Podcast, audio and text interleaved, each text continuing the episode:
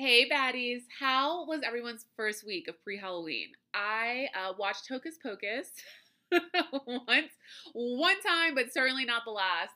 I uh, ordered some spiderweb pillows from uh, this designer that I saw on Instagram.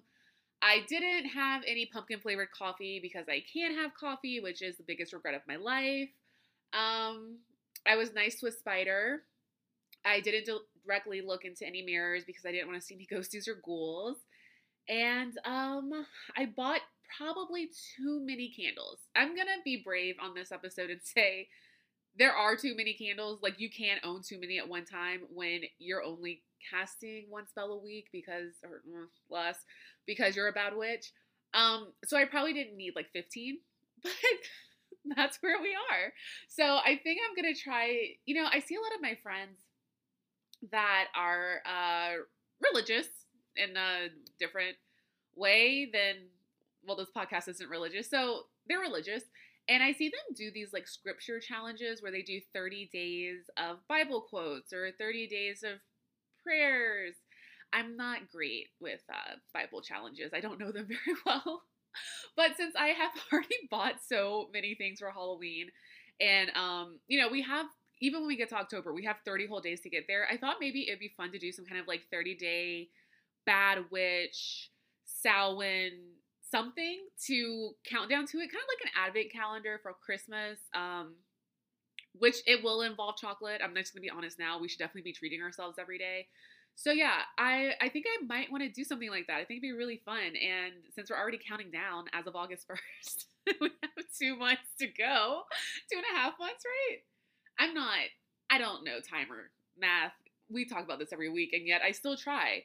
Um, I think it might be fun on October 1st to start like a Samhain Bad Witch countdown or challenge of some sort. So if you're into that idea, let me know and let's talk about it and come up with some ideas.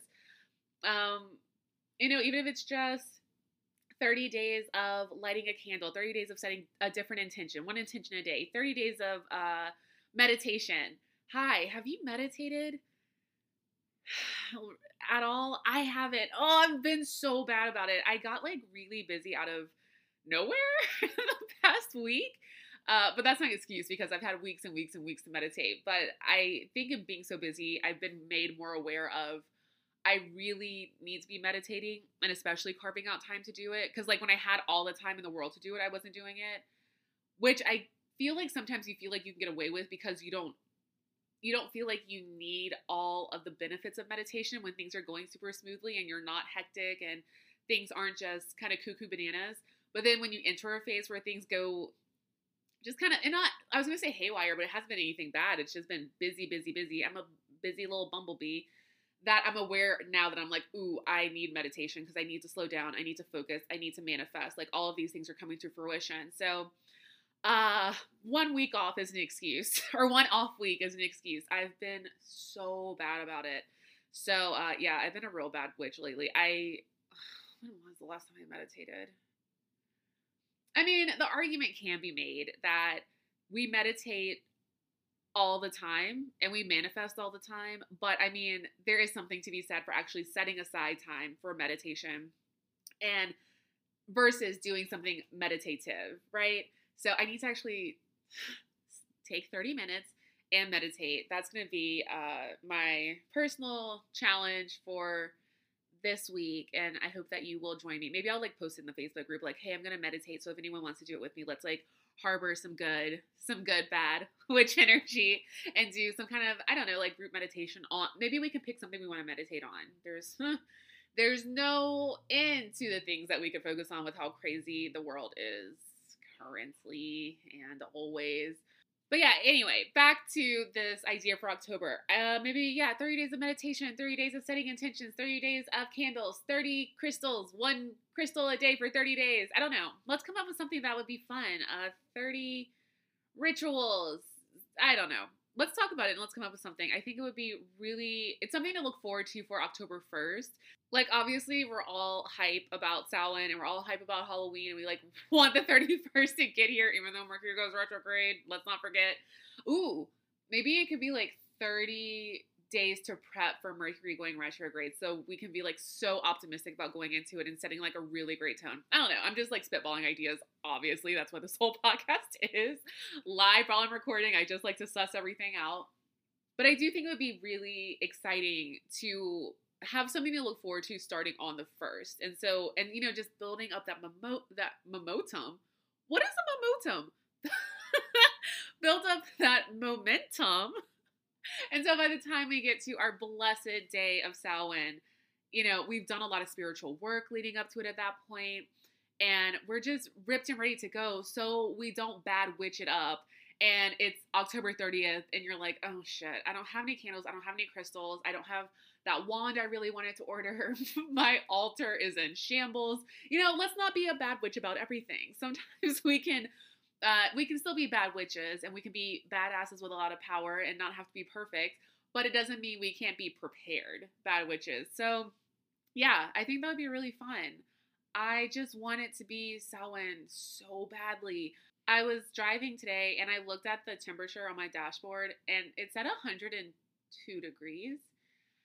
And it's just like, I know that I, as of August 1st, entered this delusional state and I know it's delusional, I know, where I was like, it's fall. It's basically Halloween. Boots, check. Coat, check. a scarf, check. Beret, check. Velvet dresses, let's do it. And the earth herself and all the elements came together to be like, girl, it's 102 degrees outside. Number one, drink some water. What are you doing?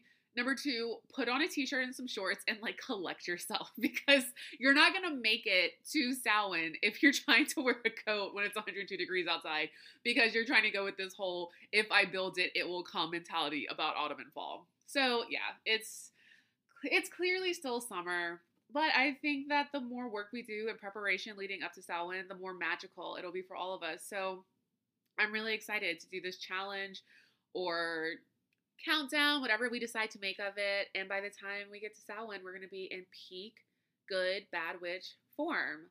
And speaking of bad witch, hi, welcome to Bad Witch Podcast, the podcast where we are going to get our witch shit together one spell at a time. Did I say that last week? I'm trying to remember. I for some reason in my head I feel like I skipped it. I just always start talking now and forget to say it. But this is Bad Witch. This is the podcast that you are looking for if you typed in Bad Witch. And we are going to get our shit together eventually. Truly no rush. We got plenty of time. Um, so I wanted to, of course, we're going to pick up with last week's topic. Well, you know, this joint topic of talking all about our witchy tools, tool time part two. But I also wanted to start this week um, talking about Angelina Jolie again. Don't worry, this isn't going to be like how I talk about the craft every week, but I was so enamored of that article, obviously, that I shared. And I feel like so many people connected with it and it really resonated. And the whole wicked women thing, like I've been carrying that like a banner all week long.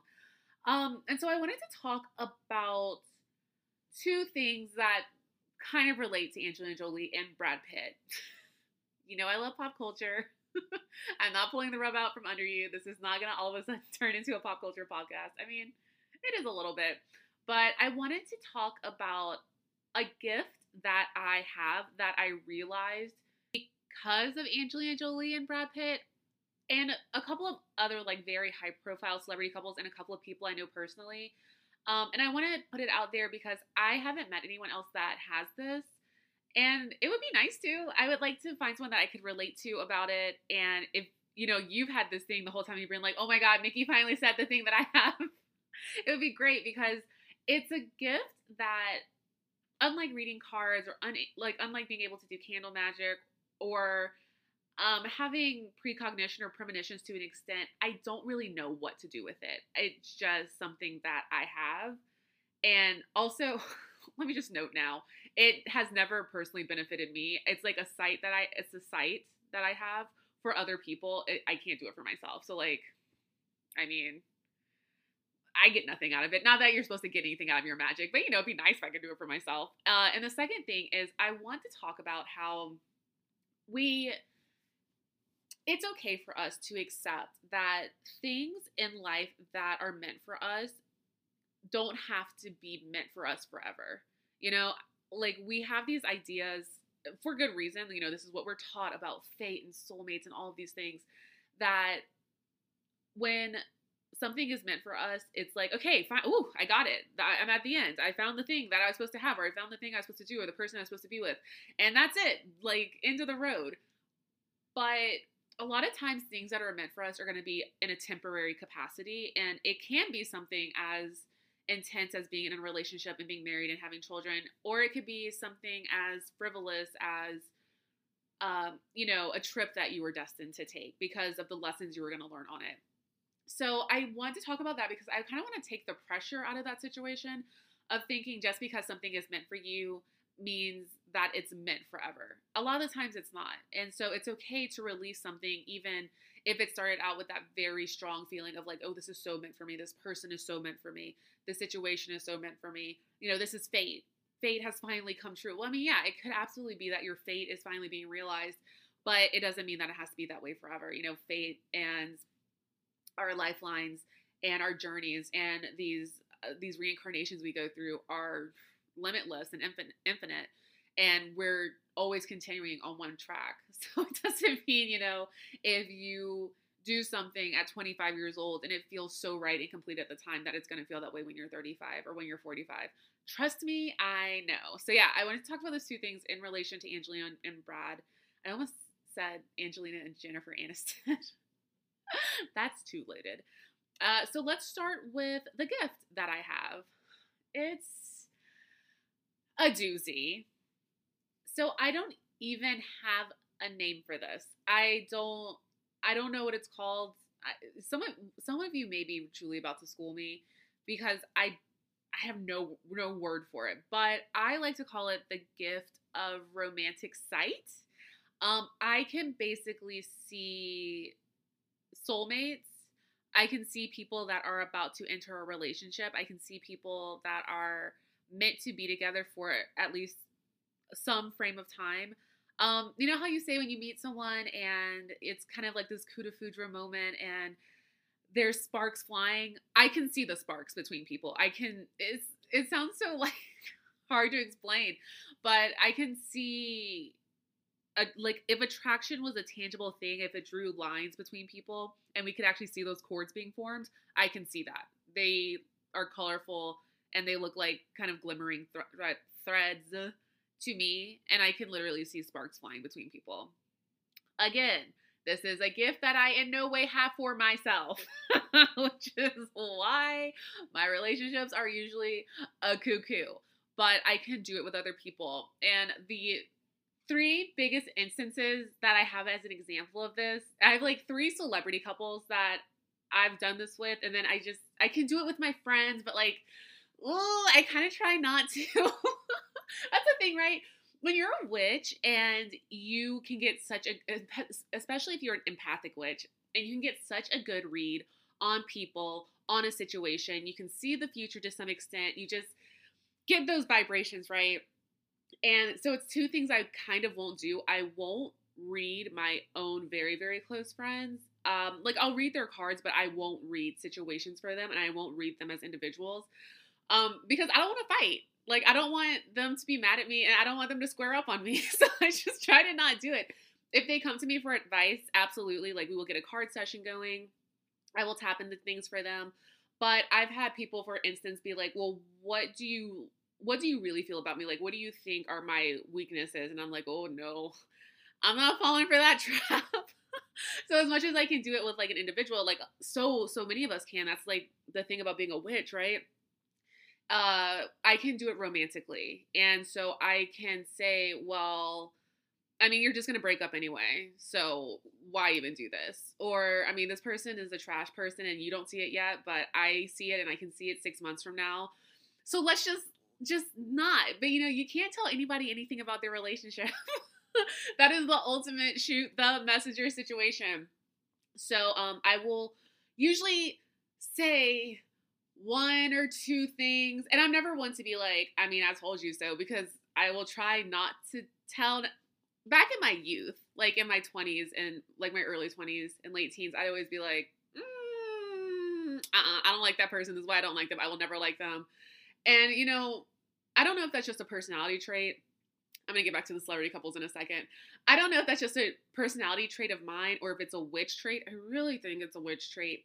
But when you meet someone, you just know. You just know if their vibe is off. You you can read them like a book, even though it's your first interaction. And it is kind of satisfying at the end to yourself. Don't say this to other people, but to yourself to say, I knew it. My intuition, my intuition was right. I knew this was to happen. Like, I'm sorry for my friend, of course. You are going to be there for your friend regardless and take care of them and listen to them bitch and moan and complain because we've all been in that situation and will be probably again and again.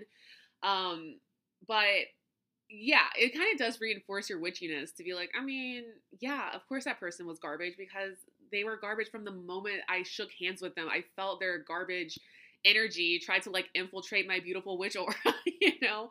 But yeah, with friends, I won't read them romantically and I won't read them personally, especially not romantically though, because it just never goes well. They're they're just unless it's an ex- even if it's like an extreme situation where someone might be in danger to some extent, it they it's that's really really hard to break out of. You know, it's cyclical for a reason. So I try not to read. I don't even try. I won't read my friends romantically. Uh, please don't ask me what I think of your boyfriend or girlfriend. If it's something good, I will tell you. Uh, if it's not, I will just make my face that emoji where the two eyes are like looking off to the side. I mean, I guess a side eye. but anyway, so yeah, I can I have had a lot of instances of it where I can read it in my real life every day. Especially when I was like in my early 20s and going out to bars and clubs, I could be like, oh, those two people are going home together those two people are gonna hook up. Those two, that's the same thing, isn't it?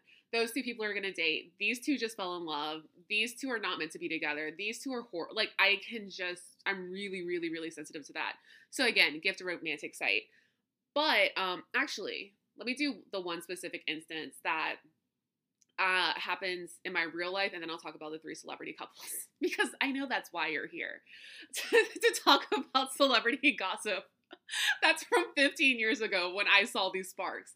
Um, when I was in uh, when I was in university, I went to London and did a study abroad one summer, but it was with my college. So it was a bunch of American kids moving into this. It wasn't a. I, I don't know if it was a dorm or if it was like a London version of a dorm. It was this very beautiful, nice house in Notting Hill and with different levels and kind of more like a hotel, I guess. And I there was maybe 25 girls and two straight guys. so it was already slim pickings. You know what? I was actually in this program with um someone that is on a Bravo show now, who's on Southern Charm New Orleans. So like I'm just saying that because it's like another pop culture tie-in. But yeah, so it was uh 25 whatever, 25 girls, two straight guys. And then there was like two straight guys that also like worked in the program in the building who were British. So I mean, it was just we were just trying to make the best of a, a low quality situation. But I remember uh, I was coming out. I was walking down with one of the girls in the program, and we opened the door, and another guy, uh, one of the two guys that was in the program, was coming through at the same time, and they looked at each other. I almost want to say their names, but I mean that's like tacky. I don't know. Maybe I shouldn't say their names.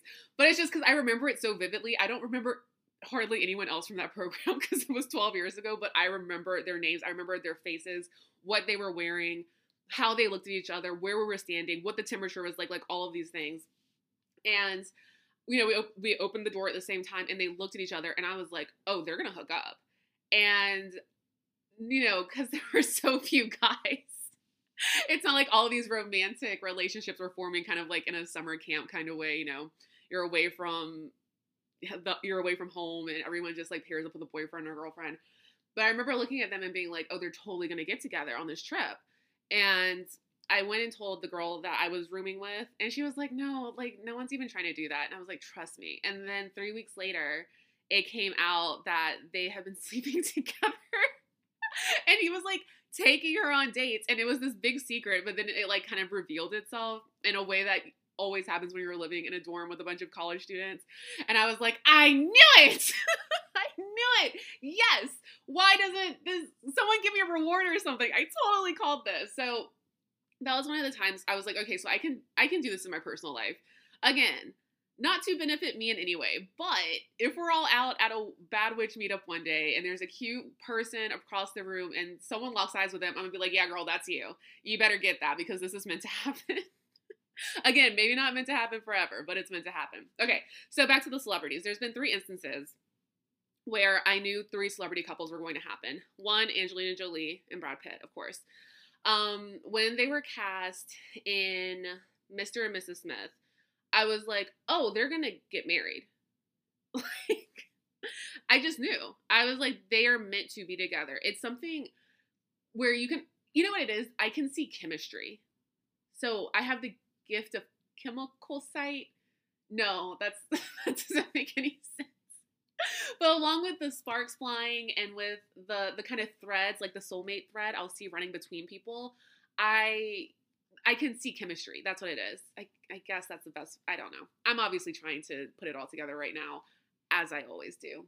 But there is something about the vibe between them, the atmosphere. I just remember seeing um like pictures of them shooting and it wasn't just like these are two very very talented actors and so they're playing a married couple very well wait you know what it is okay i just remembered i can pinpoint it it was they did a shoot brad pitt was still married to angelina jolie i hope no one's like turning this off because they're like, why are you talking about incredibly old gossip stories? Stick with me. There was a photo shoot for W magazine that Brad Pitt and Angelina Jolie did together. And it's styled in like this retro 1960s editorial. And they have these four blonde little boys. I think they're all boys in the shoot. And the theme was kind of like married couple but there was some intrigue or like underlying tension below the surface, which, but I remember seeing that shoot in W Magazine because, you know, I'm a fashion girl. So I had like W, V, Purple, all of them. I was so obsessed with them when I was that age. And I was like, oh, this is going to happen. Like, I don't know if they're actually manifesting in this moment by participating in this, but this is going to be a reality. There was just something, even on the page, that I could see that they were going to be together, and it was something that was meant to be. Uh, and then yeah, not too too much long later, he went on. I was in senior year of high school. I remember because this is when I really discovered Brad Pitt, and I was like, I mean, if you're gonna be single anyway, I did just turn 18, so like, let me know. but you know, like I think it was December of that year, he and Jennifer Aniston broke up, and then lo and behold, he and Angelina were together, and then we're together for 10 years plus, and had all these kids, and what a life, right? But I remember in that W shoot, I was like, yeah, this is gonna happen. Okay, so the second instance was uh this is a deep cut. In the early mid mid 2000s, Jennifer Lopez opened a restaurant called Madre in Los Angeles. RIP, it's no longer with us. All celebrity restaurants closed. And I am talking about Britney Spears' Nyla in New York and also Jessica Biel's Oh Fudge. Okay, so there was a picture. This is when she was married to Cris Judd, that backup dancer dancer that she married for like eight months or after she only knew him eight months or whatever. And there was a picture at Madre of Jennifer Lopez and Ben Affleck uh, taking a picture together. I, she her, her hair was like in a bouffant with curls down the side, and she was wearing a pink dress. And I remember looking at that. Okay, so apparently I can also tell it from pictures and media, obviously, because I don't see these celebrities in person. Um, so yeah, if you also have this gift of chemical romantic sight, let me know if you can do it in both capacities because I'm realizing this again as I'm talking it out. Um, but in the picture together, I was like, oh, they're gonna be together soon. And lo and behold, maybe I should like try to call Cris Judd or Jennifer Aniston. They were together and engaged. And you know, Bennifer, if you are as old as me or older, you remember they were the biggest couple in the world. Yeah, that's a thing too. Not only can I see it for celebrities, but I can see like literally the biggest superstar couples. Like there was no such thing as putting two people's names together before Bennifer. And the I'm still Jenny from the block video where he's like rubbing her ass on a yacht and she had like a 10 carat diamond, uh, canary diamond engagement ring or pink diamond or whatever it was. So that was instance number two for the celebrities. And number three is everyone's favorite family, Kim Kardashian and Kanye West. Um, I can't remember exactly where I saw the photo of them, like what event it was from, but it was Kim Kardashian like two or no, like 10 or 11 faces and bodies ago when she was still very long, curl, like barrel curl, jet black hair, bandage dress Kim Kardashian. uh, before she was Givenchy and Saint Laurent, Kim Kardashian. But there's a picture, and they're at some like event. It's probably in People magazine, and they're just looking at each other. But there's the spark is there. I can see the spark like actually looking at the picture. I'm actually gonna try to find at least the picture of Jennifer Lopez in the editorial because I know I'll be able to find those and post them in the group to show y'all what I'm talking about. Um, but with the picture with Kim and Kanye, it was the same thing. It was there's just this chemistry, this tangible energy that I can see radiating between them and radiating radiating off of the image. And lo and behold, she I think was actually sleeping with Kanye while she was married to Kris Humphries. I mean, they're only married for like 15 hours or whatever. So I think they actually Kim and Kanye were already together, and that's what I was reading. So I knew that they were going to become a thing, and they may have already been a thing, but they hadn't publicly been a thing. So I'm still counting it. But with the um, and you know, same thing probably with Angelina and Brad because I think they did start seeing each other during Mr. and Mrs. Smith. Like, you know, there was like a little kind of a crazy timeline with that. Uh, that Jennifer Aniston went in W magazine as well. Was it W or was it Vogue? Vanity Fair, I don't know. And she called it uncool, and that became like the headline for the next 10 years. We all had to see was how uncool it was that poor Jen, you know, got cheated on or whatever the timeline may be. Whoever truly knows. Um, but I know with the Jennifer Aniston, oh, gosh, Jennifer Lopez and Ben Affleck thing, he like started pursuing her from that interaction, the one that I saw so vividly that they were going to be together but they were not together. So it was unbeknownst to the public and also unbeknownst to them. But yeah, those are the three celebrity one real life instance of me having this gift that again does no good for me. you know, maybe when I finally meet Bill Skarsgård, we will have that moment and I will see the literal sparks fly between us and I'll be like, I knew it. I always knew that this would be the one even though you won't stop making scary movies and you're ruining my life. uh, yeah, but if you also have this, let me know. I've been I've been wanting to bring it up, and I honestly can't remember if I maybe said it in one of the early early episodes, but I would love to talk to other witches that have this ability because I don't know what it's called. Again, I don't know what to do with it, and I don't know if I can possibly use it for some kind of greater good or it's just that I'm very sensitive to this one thing. And so I that's where it is. I have it. I don't know. So if you have it too, send me an email, thebadwitchpodcast at gmail.com, or ping me in the Facebook group, or DM me, or Twitter me, or Instagram me, wherever, and let's talk about it. Uh, some of you might have a way more evolved sense of this, and I would love to hear about it. Isn't that where, like, the idea of the matchmaker, not like a matchmaker, like a like a Patti Stanger on um, what was that show called? date. Oh my god, what was that show called? The one on Bravo, where it was always like a gross millionaire guy and like a bunch of girls that just wanted to date a millionaire, but the millionaires were always like really awful. What was that show called? I know you're yelling at it, yelling it at me right now. Oh, sorry, I can't remember. But not like kind of that modern idea of a matchmaker where it it or the the millionaire matchmaker. Yes.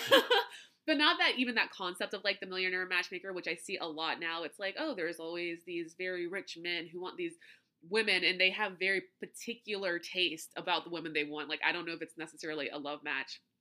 But when we talk about the matchmaker of lore, you know, or traditionally and culturally, I do maybe consider that a type of witch, right? Someone that can't just make matches within the community that are like profitable to each family or I mean, I, I think of a matchmaker as, as someone who can make a legitimate love match. Like they can see those same sparks and threads and that like soul mate connection that I keep referencing.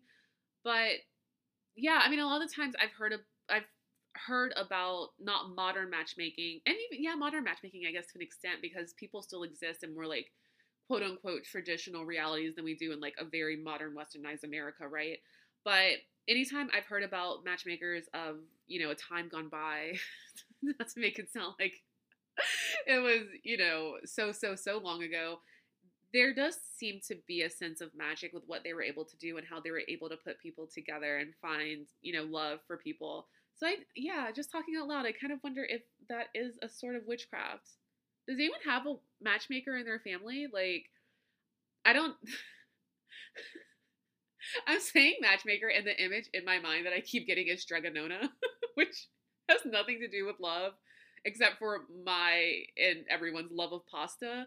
But kind of that figure, I don't know. I think of like an older woman, you know, the trope of like the crone and the woman who is in the village but a little separated from society, and everyone assumes she's a witch, whether she is or not, whether she identifies as one or not and they go to her for the potions and motions and lotions that they need. And she has, you know, the cats and she has the brooms outside of her home. Ooh, I can't wait to talk about brooms in just a minute too. Um, we are going to get to our tools, don't worry. Um, so I kind of see that figure, that like Strega Nona kind of crone figure as being the matchmaker in the community. But yeah, if you have like a history of matchmakers in your family or if you have any good stories about matchmakers, like culturally, I would love to hear about those because I think they may be witches. Are you a matchmaker? If you are, also, uh, the Bad Podcast at gmail.com. Let me know. Let's talk about it. Okay, so part two. we are, oh, it's to be such a long episode. What else is new? So I wanted to talk about, uh, with Brad and Angelina, the temporary thing. So, like I said, when I saw that W shoot, I was like, they're they're meant to be together. This is something that is absolutely going to happen. I just felt it in my spirit, my witch spirit.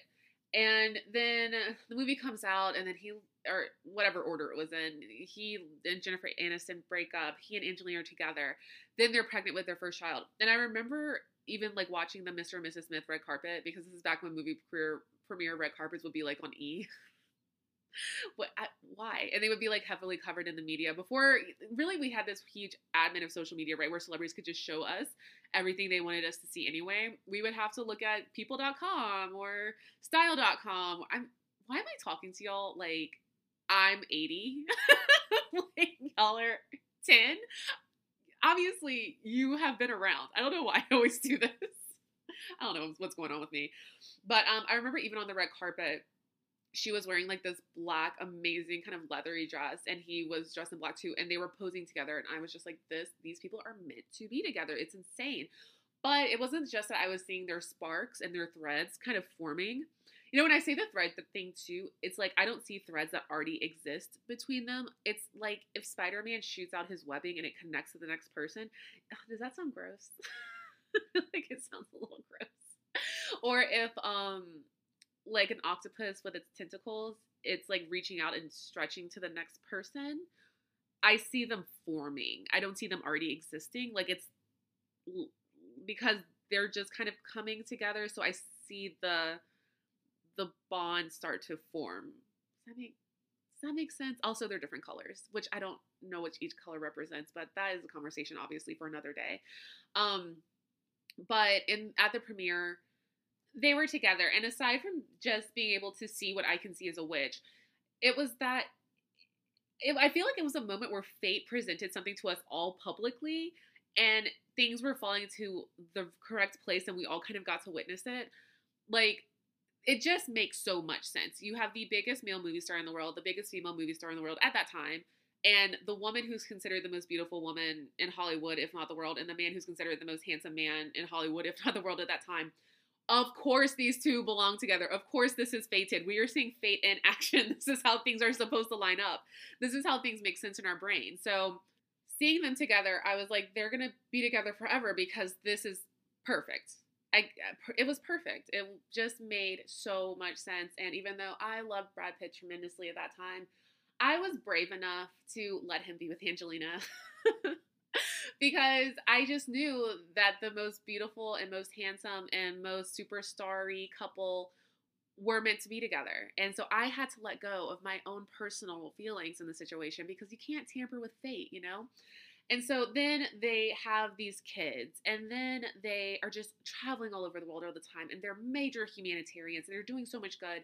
And it's the only, to me, real throwback to like a mega star couple like the way that you would set them they were set up in the studio system of old, Holly, old hollywood this was like megastars. This is what megastars did. This is the lifestyle that we are tuning in for. These are celebrities you know? And so i was like of course this is gonna last forever.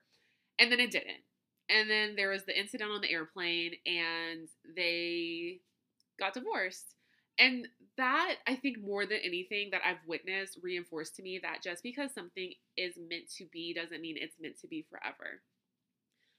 I think 100% that Brad and Angelina were meant to come together for this time. I think they were meant to be as high profile as they were. I think they were meant to have the kids that they had and to do the initiatives that they started together and to, um, you know, work on the projects they worked together. I think all of these things, even though at the end it appears to have been, you know, contentious and sour, I think all the things they accomplished in the 10, 12 years they were together were all things that were absolutely meant to happen, all have reverber- reverberations that had a positive impact. And so it just really made me think and confirm things for me that's like it's okay that things have to end. It's okay that things are temporary. I mean, the nature of life itself is temporary. So it is a little unnatural that we try to establish all of these like permanent relationships and people and structures in this temporary existence. You know, it's life is temporary. We're not all going to be here forever. I mean, wouldn't it be cool if we were? Wouldn't it be cool if they, I mean, I don't know. Do y'all want to be around forever? That sounds so stressful. sounds really stressful and it sounds exhausting. I'm 32 and I have to nap all the time. Um, so I couldn't imagine, you know, they find the fountain of, well, if it's the fountain of youth, then I can go back to 20. I'm not so tired. But if they figure out the key to immortality at 86, I'm gonna be like, no, no, no, just let me go. I can't keep doing this. but you know, yeah, life is temporary and it doesn't mean don't do everything that you can in that time space and experience all that you can. But it does mean that it's okay to let things go because everything at the end of the day, at the very end, is going to be temporary no matter what. And I think a lot of people have a hard time letting go of things because it it was meant to be. It it was meant to be. It it is something that happened because it's meant to be, but it's not forever like even with my last relationship, even though I mean he ghosted me, so that was that. you know, it's no big deal, no problem. But we were having issues for probably three months before that happened.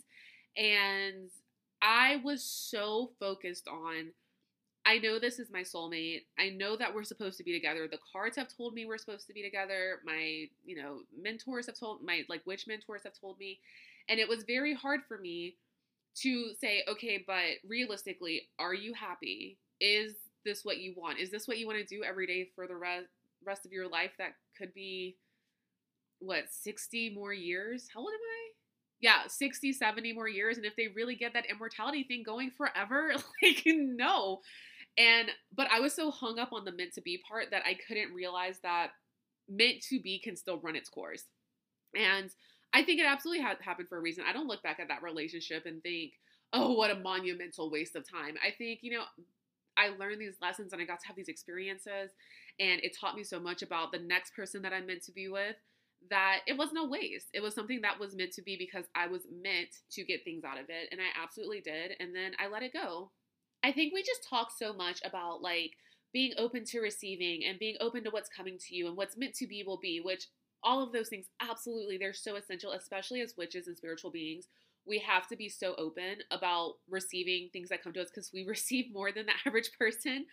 Um, but i think we need to put that same kind of emphasis on releasing things and letting things go and not getting hung up on well this thing is here and i'm going to wrap my arms around it i'm going to hold it to me forever like no we have to release things like just as we understand life to be temporary, we understand that everything is a cycle. And so we're always releasing and we're always receiving, but sometimes we have too much emphasis again on the receiving.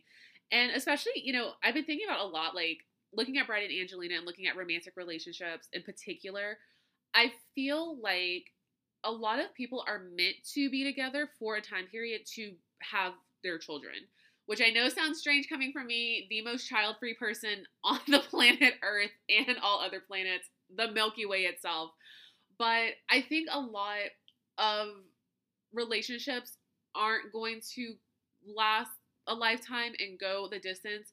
But that one, the one thing that isn't, you know, necessarily in situations that can be, but is necessarily going to be temporary is going to be your relationship with your child um, or your relationship with your parent. That is a constant you know, not for everyone. I mean, people definitely, you know, aren't in communication with their family for whatever the reason may be, and that's, you know, not wrong. It's just whatever their situation is.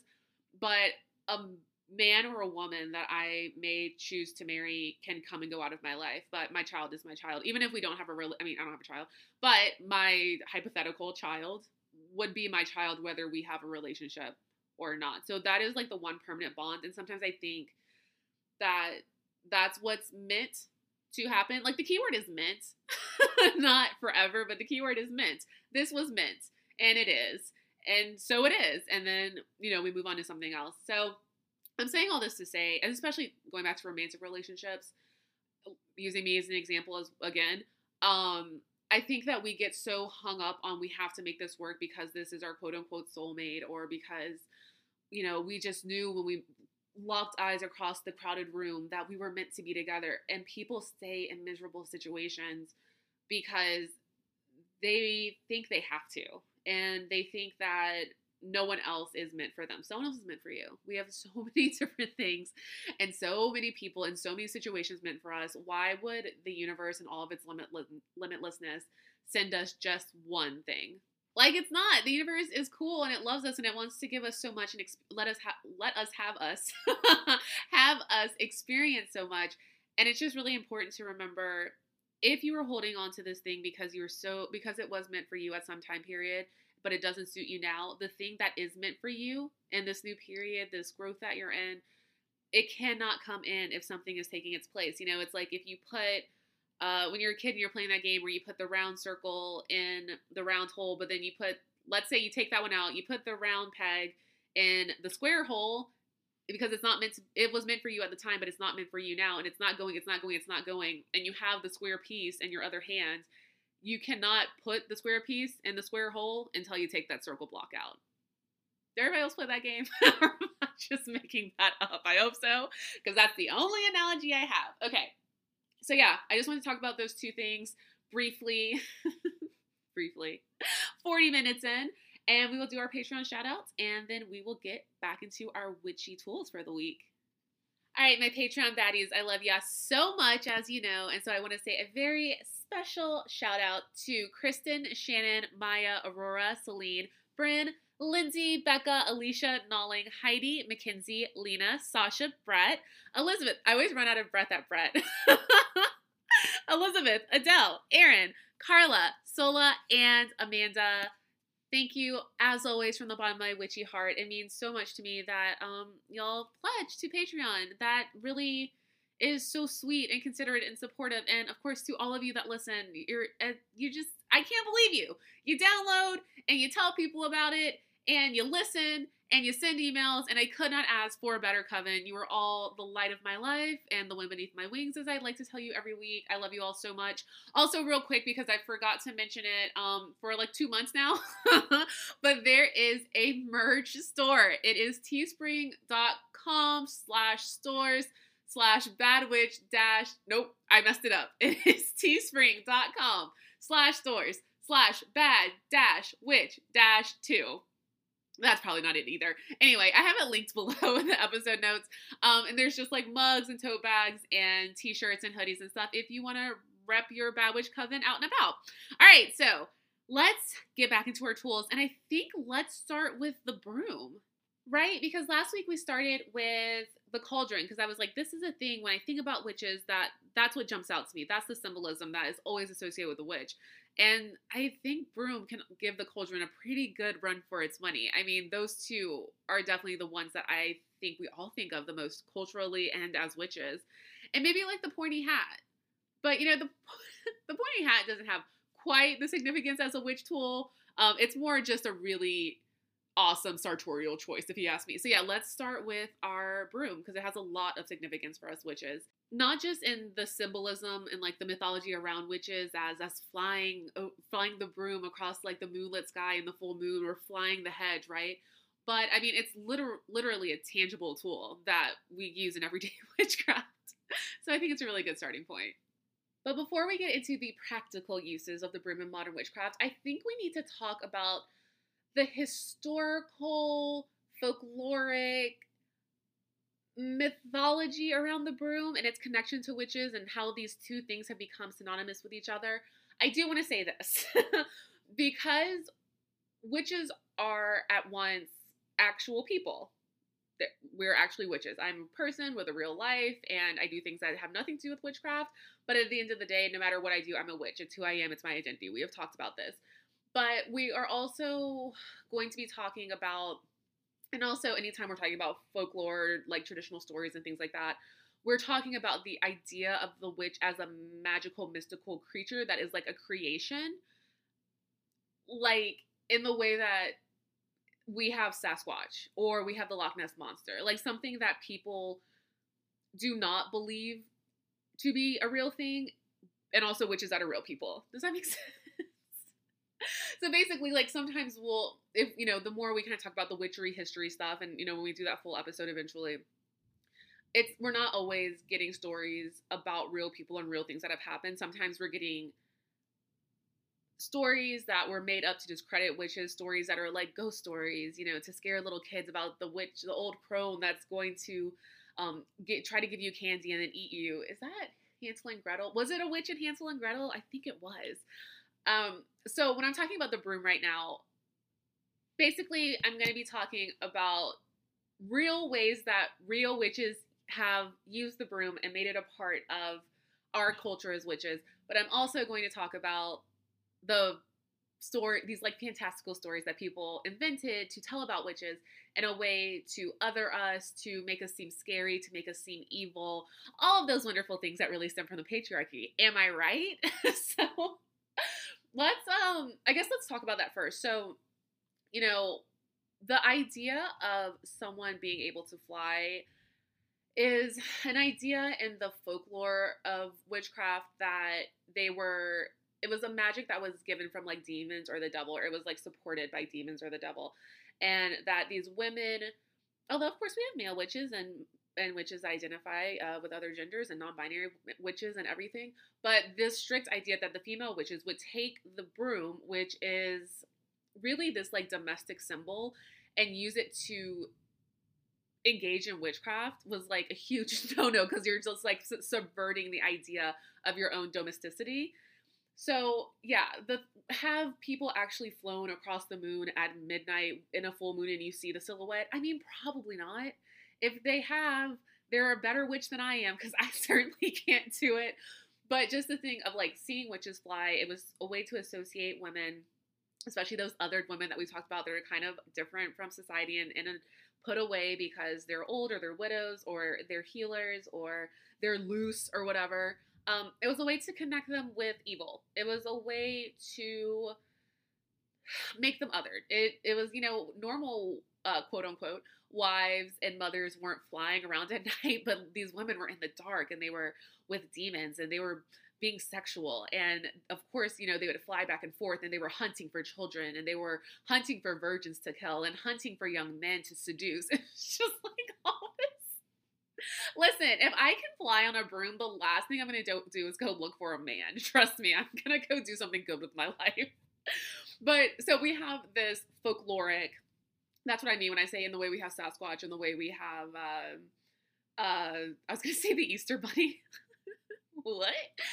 That's that's like the the mythological idea that is a lot of hearsay.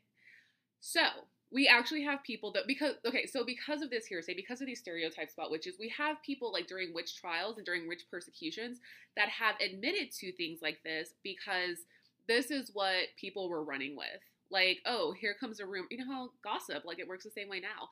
Someone says oh well i saw so and so in the moonlight uh, riding a broom in the air and hunting people and because it's like the mythology that had come up around that was that witches do you know it's it's so quick to go from hearsay to fact.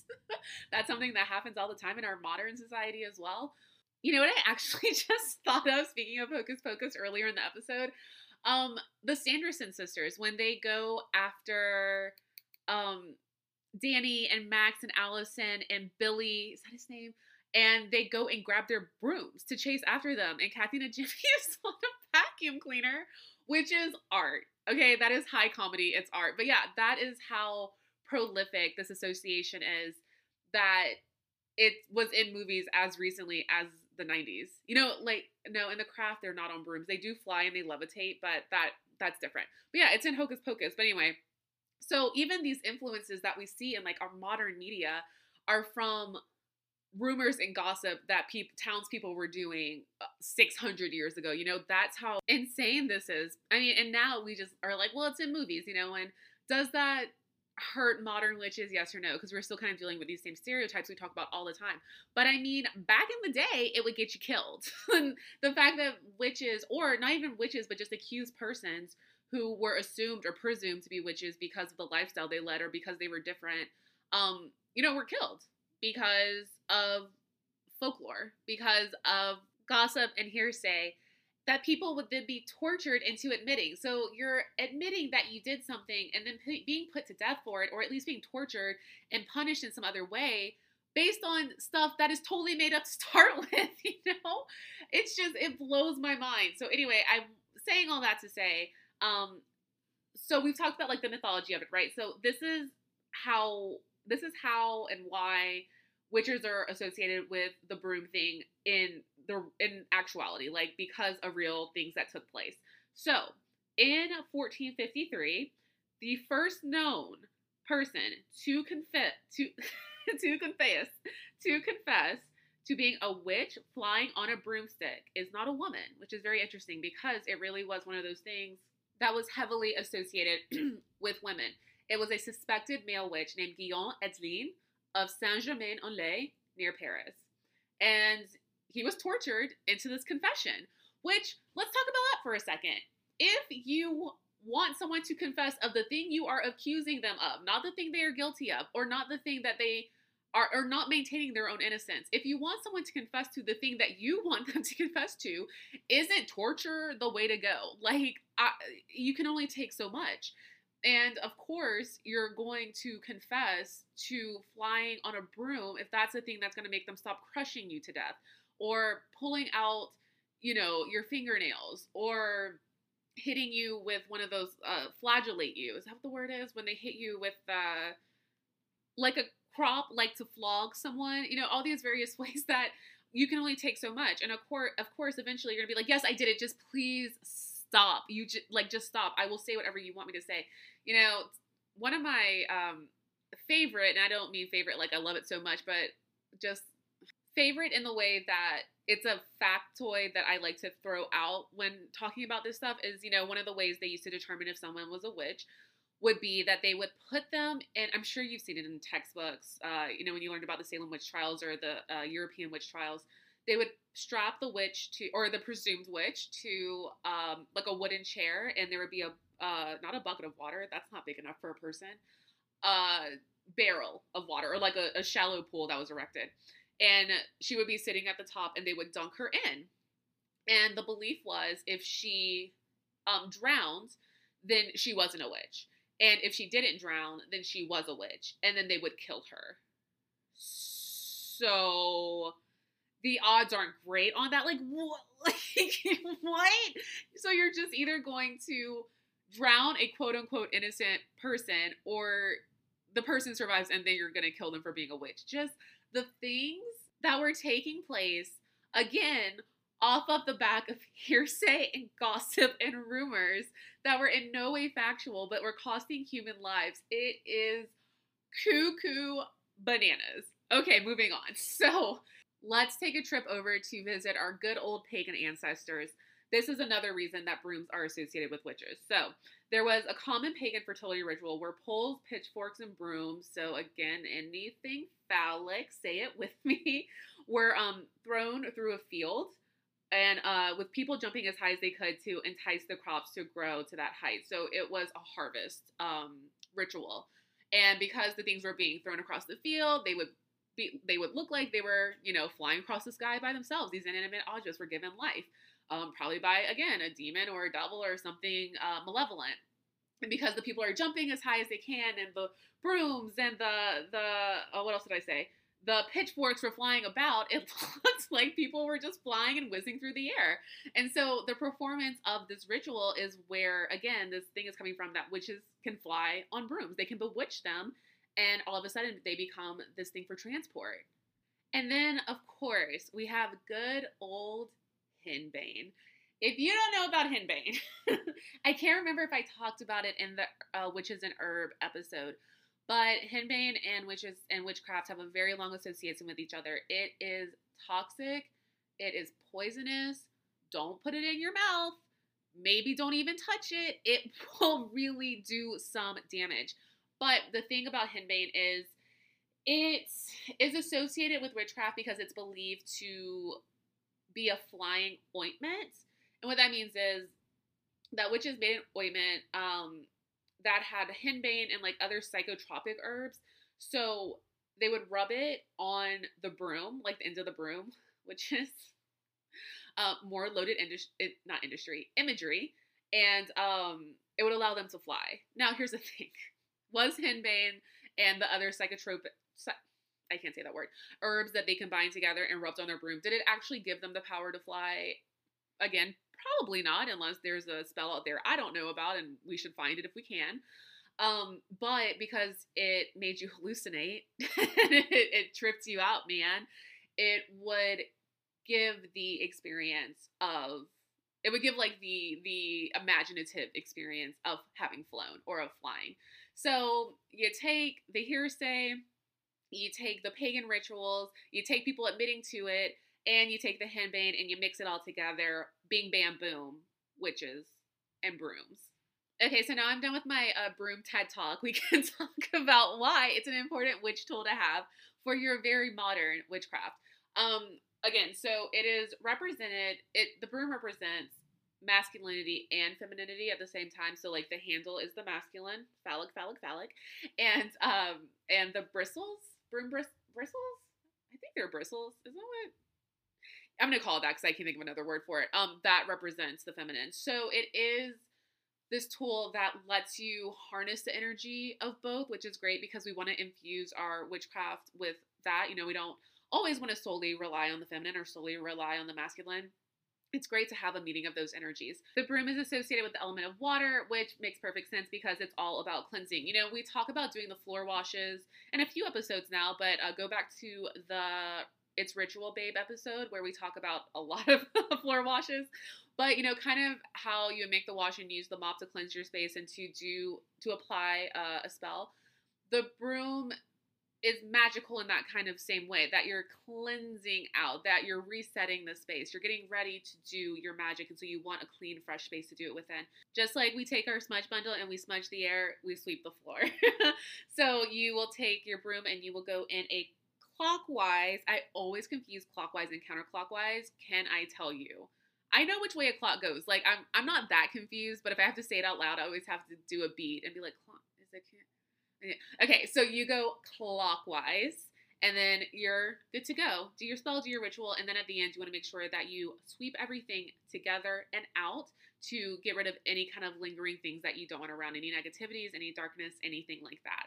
This is also a good time to remind everyone when you smudge, Make sure that you have your windows open. Make sure you have your doors open. Anything to release all that negativity that you're bringing down and pushing out. If I saw a meme the other day that said, uh, some of y'all are out here smudging with your windows closed and how demons just swirling around your room. like it's true. You have to open your windows.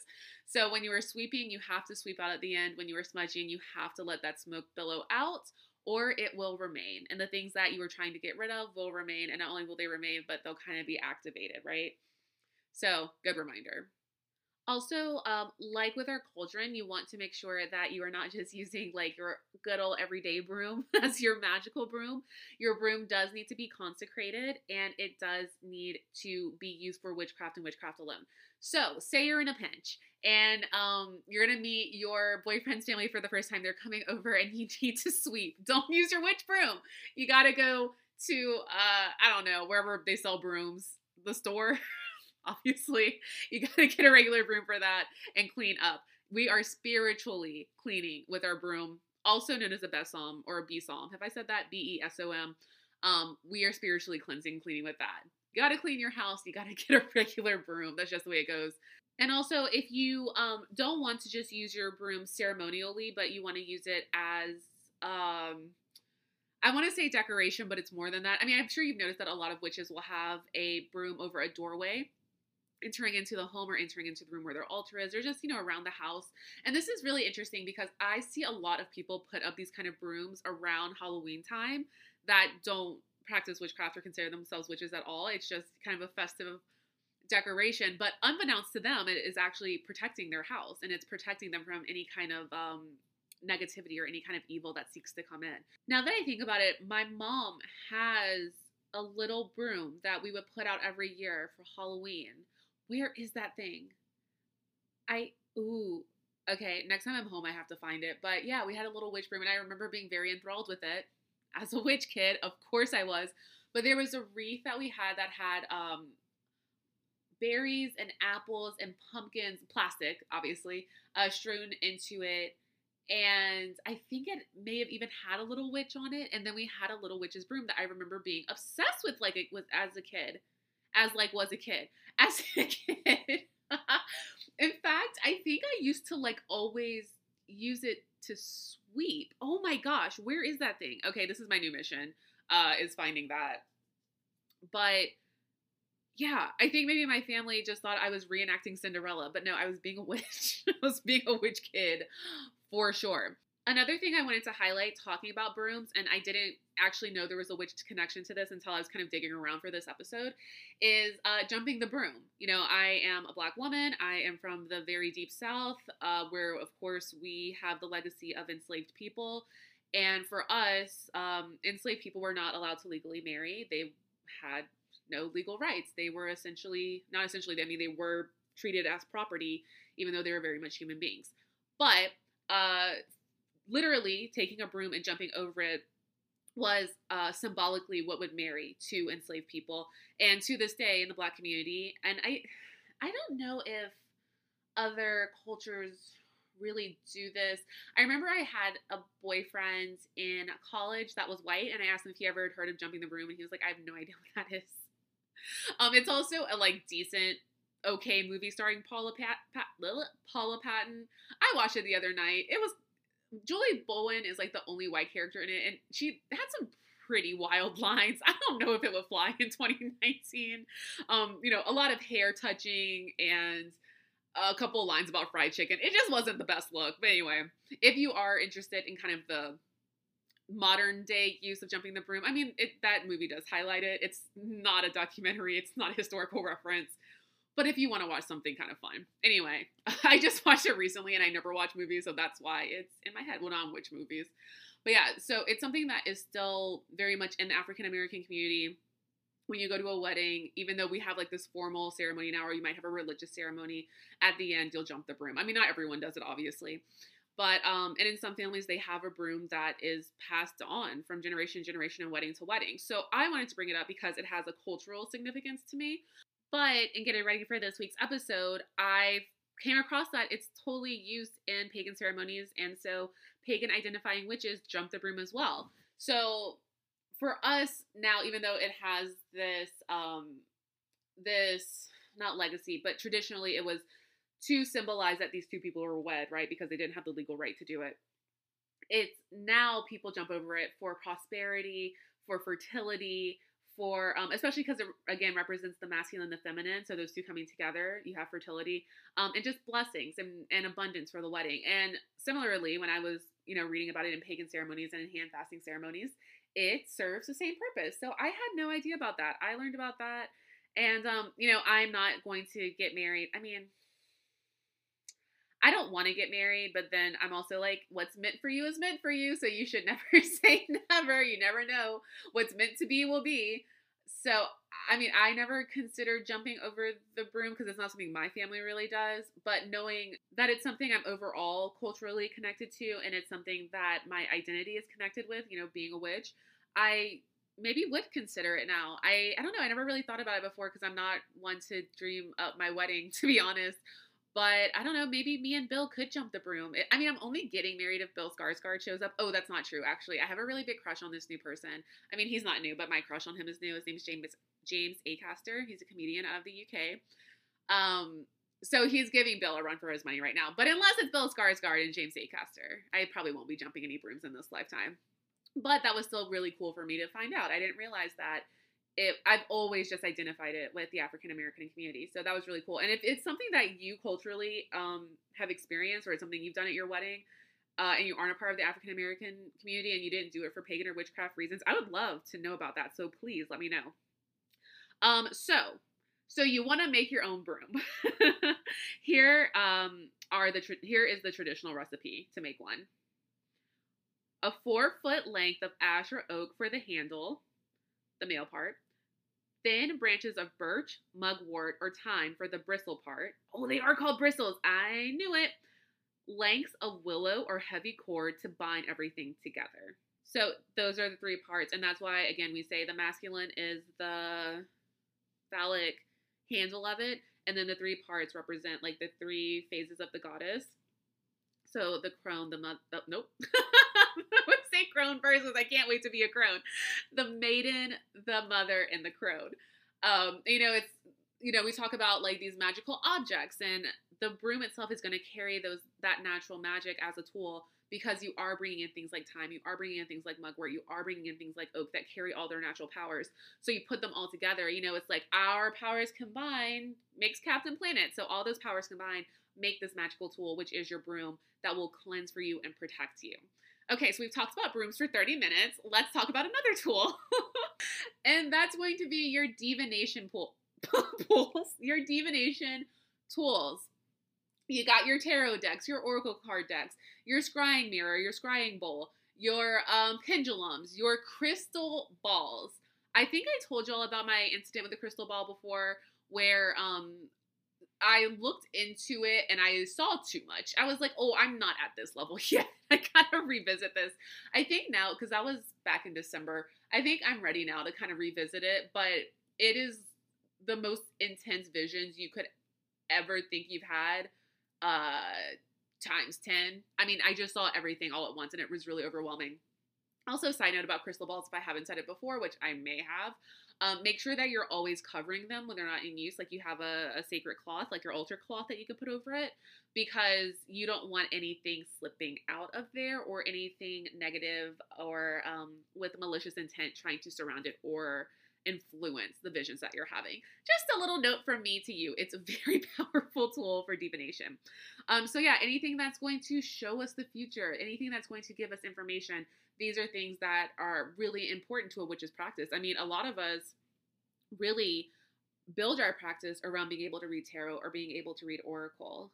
And I think, you know, uh, maybe maybe what and what would spell work, but I think that card reading is the thing that the thing that people outside of the witch world seek us out uh, for the most. So it's something that is incredibly important that every witch have, even if you aren't strictly a card reader. Like I, I am a card reader. That is one of my gifts. But even if I wasn't, I would still have a deck on hand that I think it's important to learn about and that I could use it in my own magical practice. If I have my goddess deck, for example, and I want to work with Lakshmi, or I want to work with Yemaya, or I want to work with um, Aphrodite, then I can at least pull that card out, meditate on the message, meditate on her power and on um, all the things that she represents, and I can incorporate incorporate that in my witchcraft. Um, that's why I'm personally trying to learn the tarot deck right now. Oh my gosh. it is so much information and none of it is sticking in my head. But that's okay. I'm a bad witch. I'm gonna have to give myself some time. um, but yeah, even if you're not going outside of yourself and doing readings, it's still important to have those divination tools because it will lighten the way and highlight your own magic. It will give you messages that you can work with. It will show you outcomes that you need to be aware of when you're doing certain spells and certain rituals. So, yeah, the divination thing is huge for witches because it's how we communicate to a world that we can't necessarily see. I mean, some of us can see it, but a world that we can't see, but we still need to receive information from. And it helps us to be like pillars of service to the community around us, whether I'm reading for another witch or I'm reading for someone that doesn't, you know, dabble in witchcraft at all. It's just that with witchcraft, communication is so important and the cards are absolutely a means for communication, whether we are trying to receive messages from the goddesses or for our guides or, you know, whomever, the angels, or we are trying to communicate something to them. And so the cards are really important. The crystal ball is important because there's so many messages and so much, too many for me, so much information laid in there. Um, the scrying is important and the pendulum is important because it's going to give you a lot of answers. You know, a lot of, of this witchcraft stuff, sometimes it feels like we're just shooting into the dark and hoping for the best outcome. But the more communication that we can get going, the better outcome that we're going to get, or at least we'll be really aware of the outcome that's coming for us. coming for us. I mean, not in a bad way. Okay, so next up is rope. This is why I personally find rope to be a really, really useful tool. Aside from the fact that you can use it to bind, you can use it to uh, close off pouches that you're working with, to seal in a spell or ritual by really sealing it, uh, whatever you're working with, with a rope for me, it's a really important tool because we will use it in our cord cutting.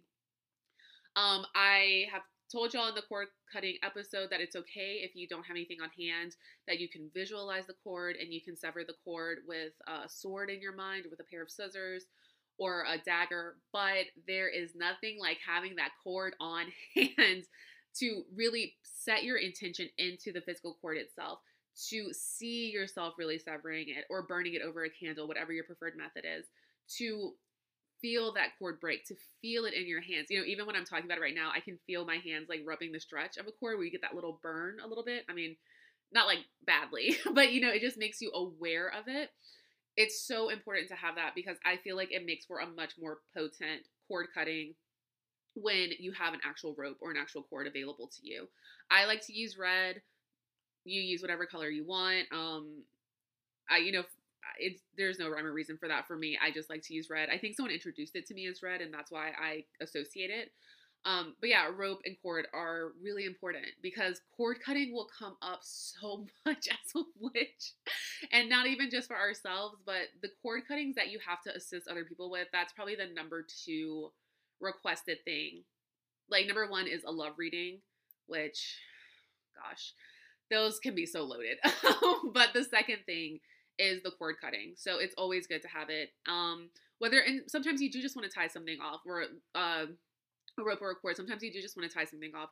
Sometimes you want to wrap up a pouch and wear it around your neck. So you need a cord for that. Sometimes you want to wrap up a wire and wear it around. Uh, wrap up a wire, wrap up a crystal and wear it around your neck. So it is a very practical tool to have, but it's also um, for the cord cutting an essential tool to have, if you ask me. There's also a type of magic called knot tying, knot magic, and it's magic performed by or while tying multiple knots into a rope or into a cord. It's something that comes from like a superstition of sailors. So I think it's really associated with like sea witches and mermaids. So I'm actually going to look into that because, you know, I am that. Uh, but yeah, so it's if you practice that form of magic, it's also really good to have it on hand. Obviously, you can't do knot magic without the knots, without the rope. So yeah, another essential witch tool. Next, I want to talk about candles. I know we have a whole episode about candles, but I think it was in like the first five weeks of this podcast, so not everyone's listened to it. And I've gotten a lot of questions about how I do my candle magic again, so it doesn't hurt to talk about it again. Um, candles are, of course, really important. They represent our element of fire. They are my preferred way to cast spells. They are really important in divination when you can look into the flame and see what messages it has for you. Um, it's you use them as offerings are to honor deities. If you have a shrine in your house, um, or you have them on your altar as well, uh, as well. Um, you can use them for messages, like the way that the flame moves or dances, or the way the smoke billows will tell you certain things. And it's also um, just used to set the mood of whatever ritual or spell you're doing. So I'm going to tell y'all again how I like to do my magic, and hopefully this helps because I've been getting a lot of questions about it recently. I know it's hard to go back through 30 episodes and try to like listen through the whole hour and a half to get to what you're trying to get to sometimes. So what I do is I select my candle. We'll go over uh, the colors again after I tell you how I do it. So I have my candle. Let's say I want to do a love spell don't we? No, let's say I'm gonna do abundance well. I'm tired of love. Hot girl summer. So I will get my green candle. I will um people a lot of people will set it in a bowl of water to make sure that it's safe or um, set it in its own individual candle holder. I usually buy them in glass and you know that's fine or you can just let it free uh let it be free as long as it's stable and not going to tip over. But also, you know, don't leave a candle unattended. Here's my fire marshal talk for the episode. So what I do is I rub my hands together and um, they get hot. I like to get some good friction, a good heated energy, and I cup my hands around uh, the base of the candle. I speak my intention into it. I meditate on it. Um, so if I'm doing something for abundance, I will just. I mean, I don't have I told y'all before, I don't really have specific spells that I say all the time. I just kind of can say them out loud and they'll go into the right scheme of speaking a spell. But if I'm focusing on abundance, I will make sure to say the words abundance. I will um, bring in Lakshmi because she is associated with abundance. I will um, focus on the color gold in my mind. I will talk about if I'm looking for financial abundance, if I'm looking for opportunity abundance, if I'm looking for an abundance of health, I'll like focus down on that. So hands cupped, I talk to the candle. Once I have said everything I need to say, I will strike my match or I will clicky my clicky fire thingy. I forgot what they're called. you know, the thing like he used to, I don't know, you know what I'm talking about. And I will light my flame. I will stare into the flame. I will kind of repeat my intention or I will keep like speaking in my spell cadence that I like to spell, my spell cadence that I can talk in and then the spell is in the candle. It is good to go. So from there, I will like watch how the candle is burning. I will watch how the smoke's coming out. If your flame, for example, goes out immediately, it doesn't mean that your spell is not going to work.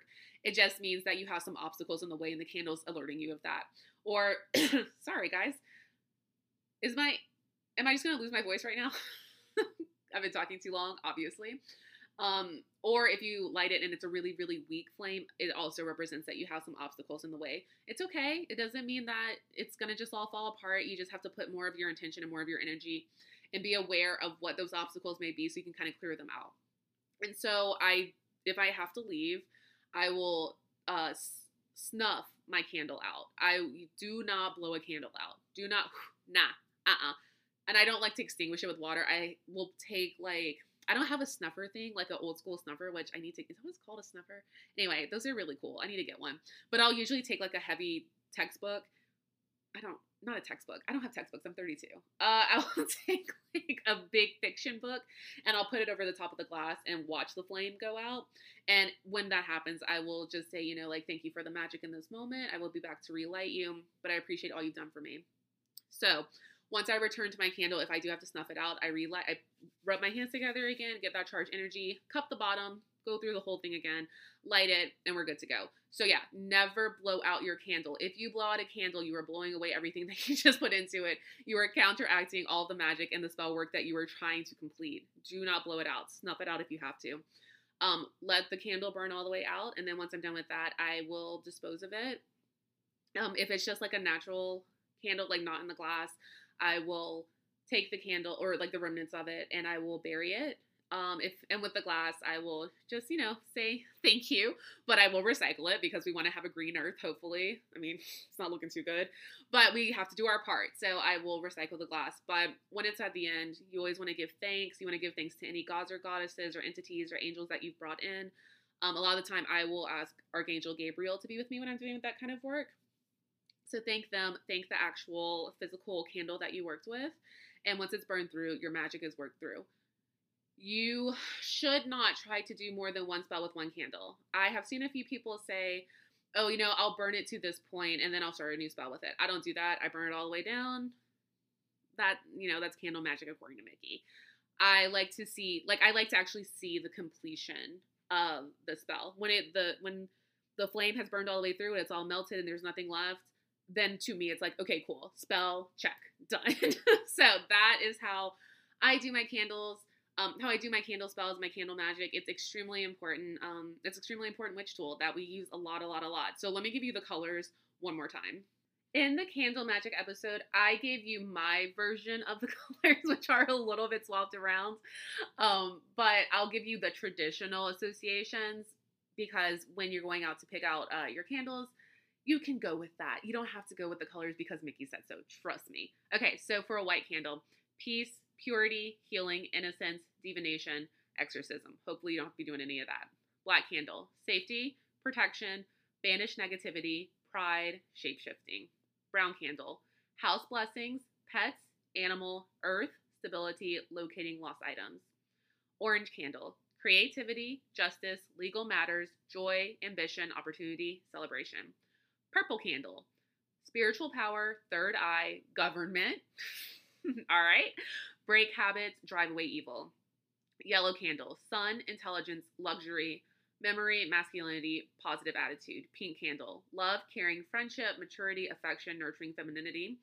Green candle, growth, luck, trees, plants, earth, nature, money, success, uh, banishing jealousy, and I will also say abundance. Blue candle, protection, focus, forgiveness, good fortune, water, truth, and calm. And red candle, passion, strength, fire, survival, career, lust, action, independence. And for red candles, I would say more um, sensuality, sexuality. With pink candles, I would say more romantic love or also just like love in the sense between anybody, you know, like a, a family love or friendship love. So those are really like the traditional candle meetings. but if you want to go back and listen to that episode, I give you all of the ones that, uh, according to me.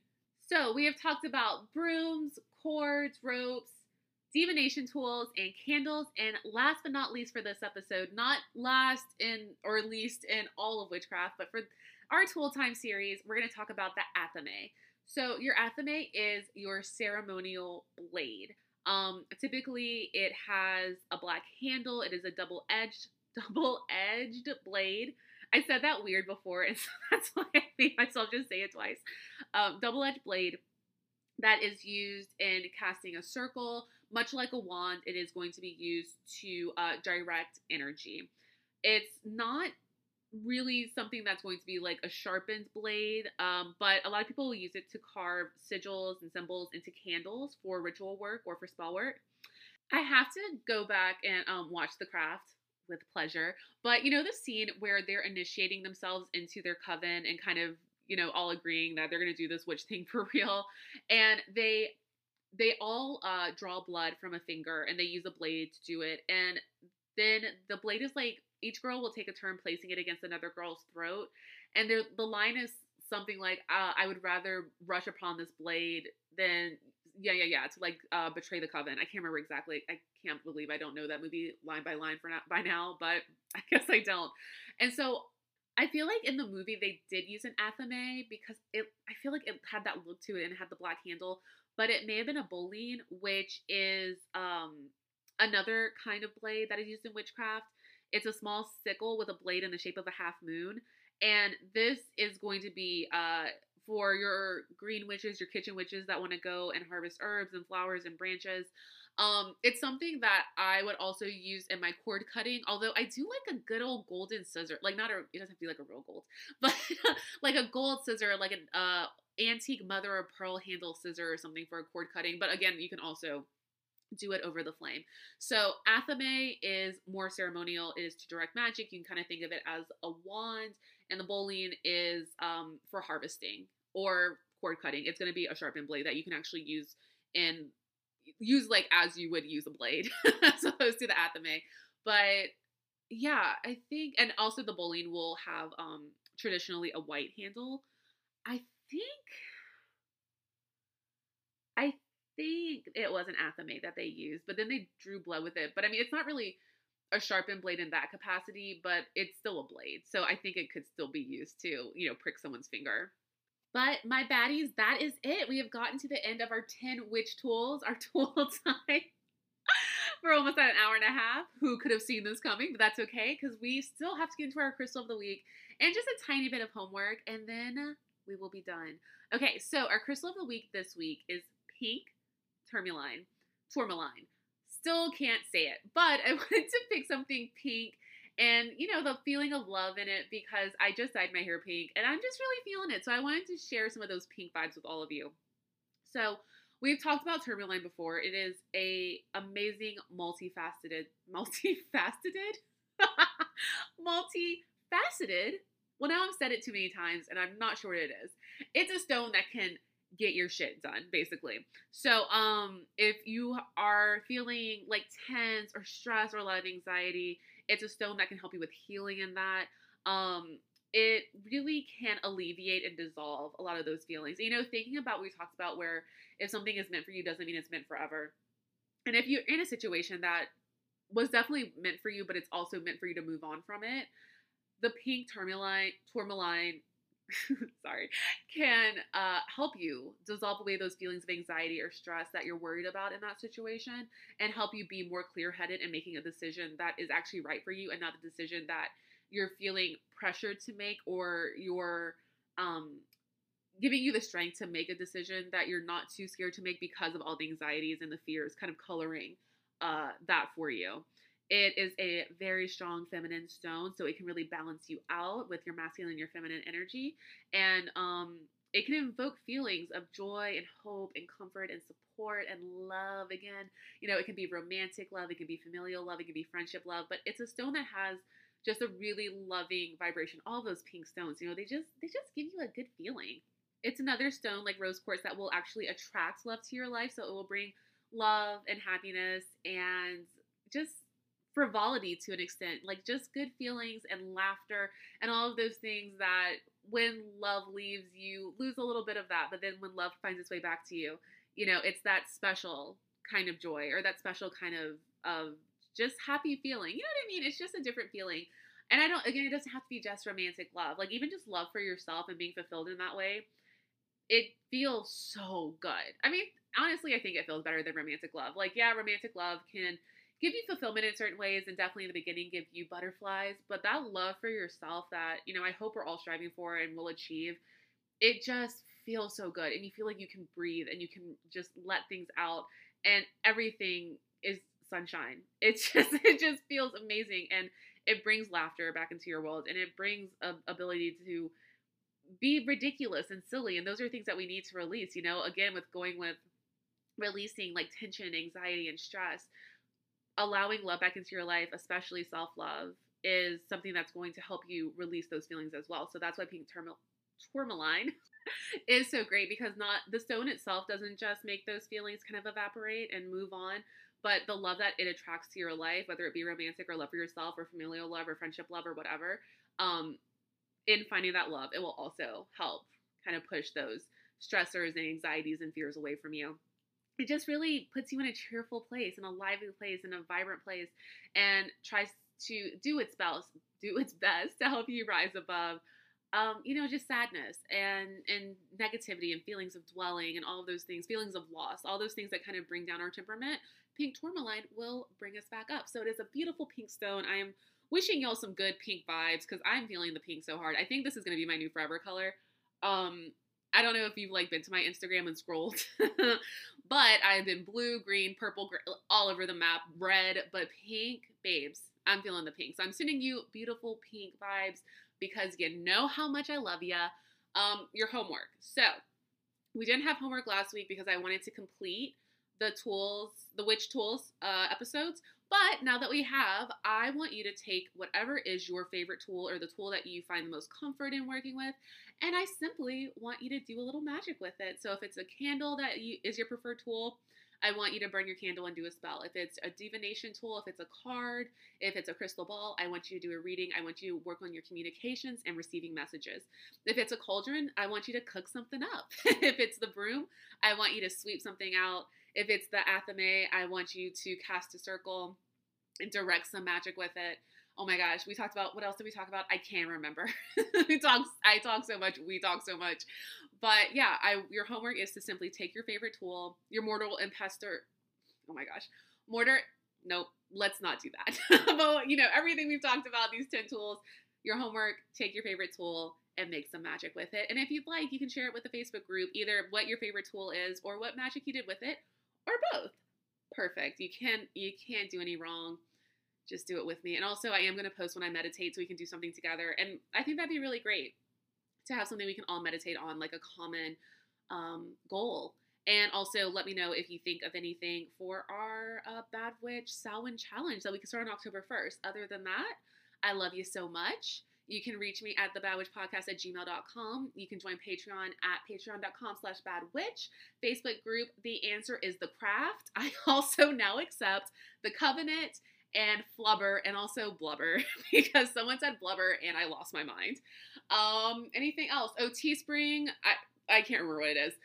click it below if you want to get some Bad Witch merch. And I think that's it. I love you. You deserve good. I'm proud of all of you. I am so happy you're here. We are 31 weeks in. That is cuckoo bananas. I, I'm so happy. I'm so happy. I'm so happy you're here. I'm so proud of all of you. Like, I cannot tell you enough. Every time you post in the Facebook group, anytime you email me, anytime you tweet me, DM me, anytime you're asking a question or you're giving advice to other witches and you're telling them books they should read and telling them, you know, what what your witch kid experiences are and all is sharing. Y'all are just the best community I could have asked for. I'm truly obsessed with all of you. Like maybe I won't marry Bill Skarsgård or James Acaster and we can all just get married. Let's see what happens. all right, my loves. Until next week, you deserve good. You deserve good. You deserve good. I love you so much. Blessed be and goodbye.